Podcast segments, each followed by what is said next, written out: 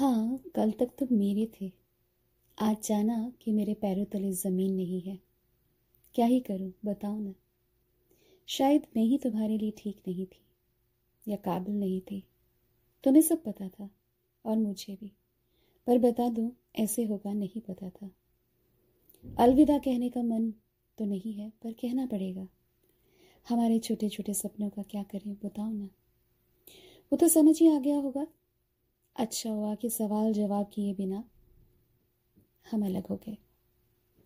आज सबको बताना था कि कोई मेरे इमोशंस को जी गया।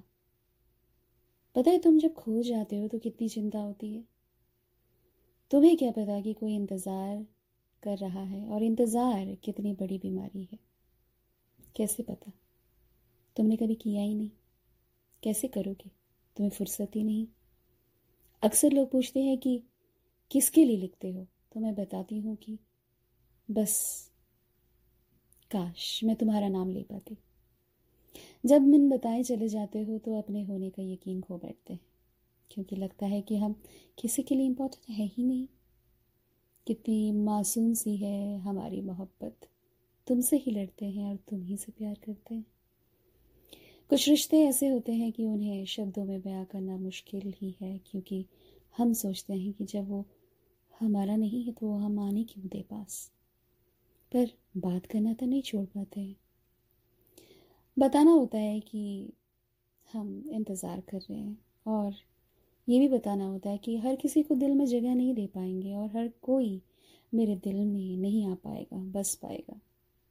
अंदाज मेरी मोहब्बत का सब कर लेते हैं, जब तुम्हारा नाम सुनकर हम मुस्कुरा जो देते हैं। हाँ थोड़ा और वक्त निकाल लिया करो ना मेरे लिए। तुम्हें और क्या क्या बताऊँ? जानते तो सभी कुछ हो।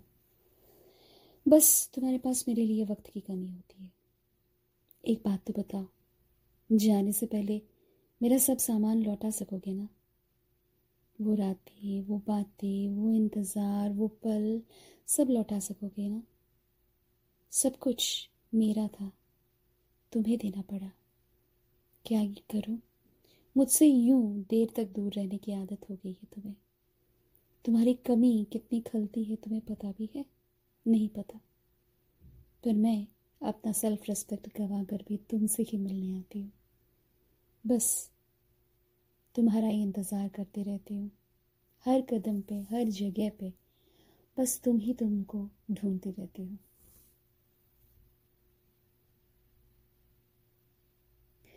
थैंक यू वेरी मच ये राधा का पॉडकास्ट था।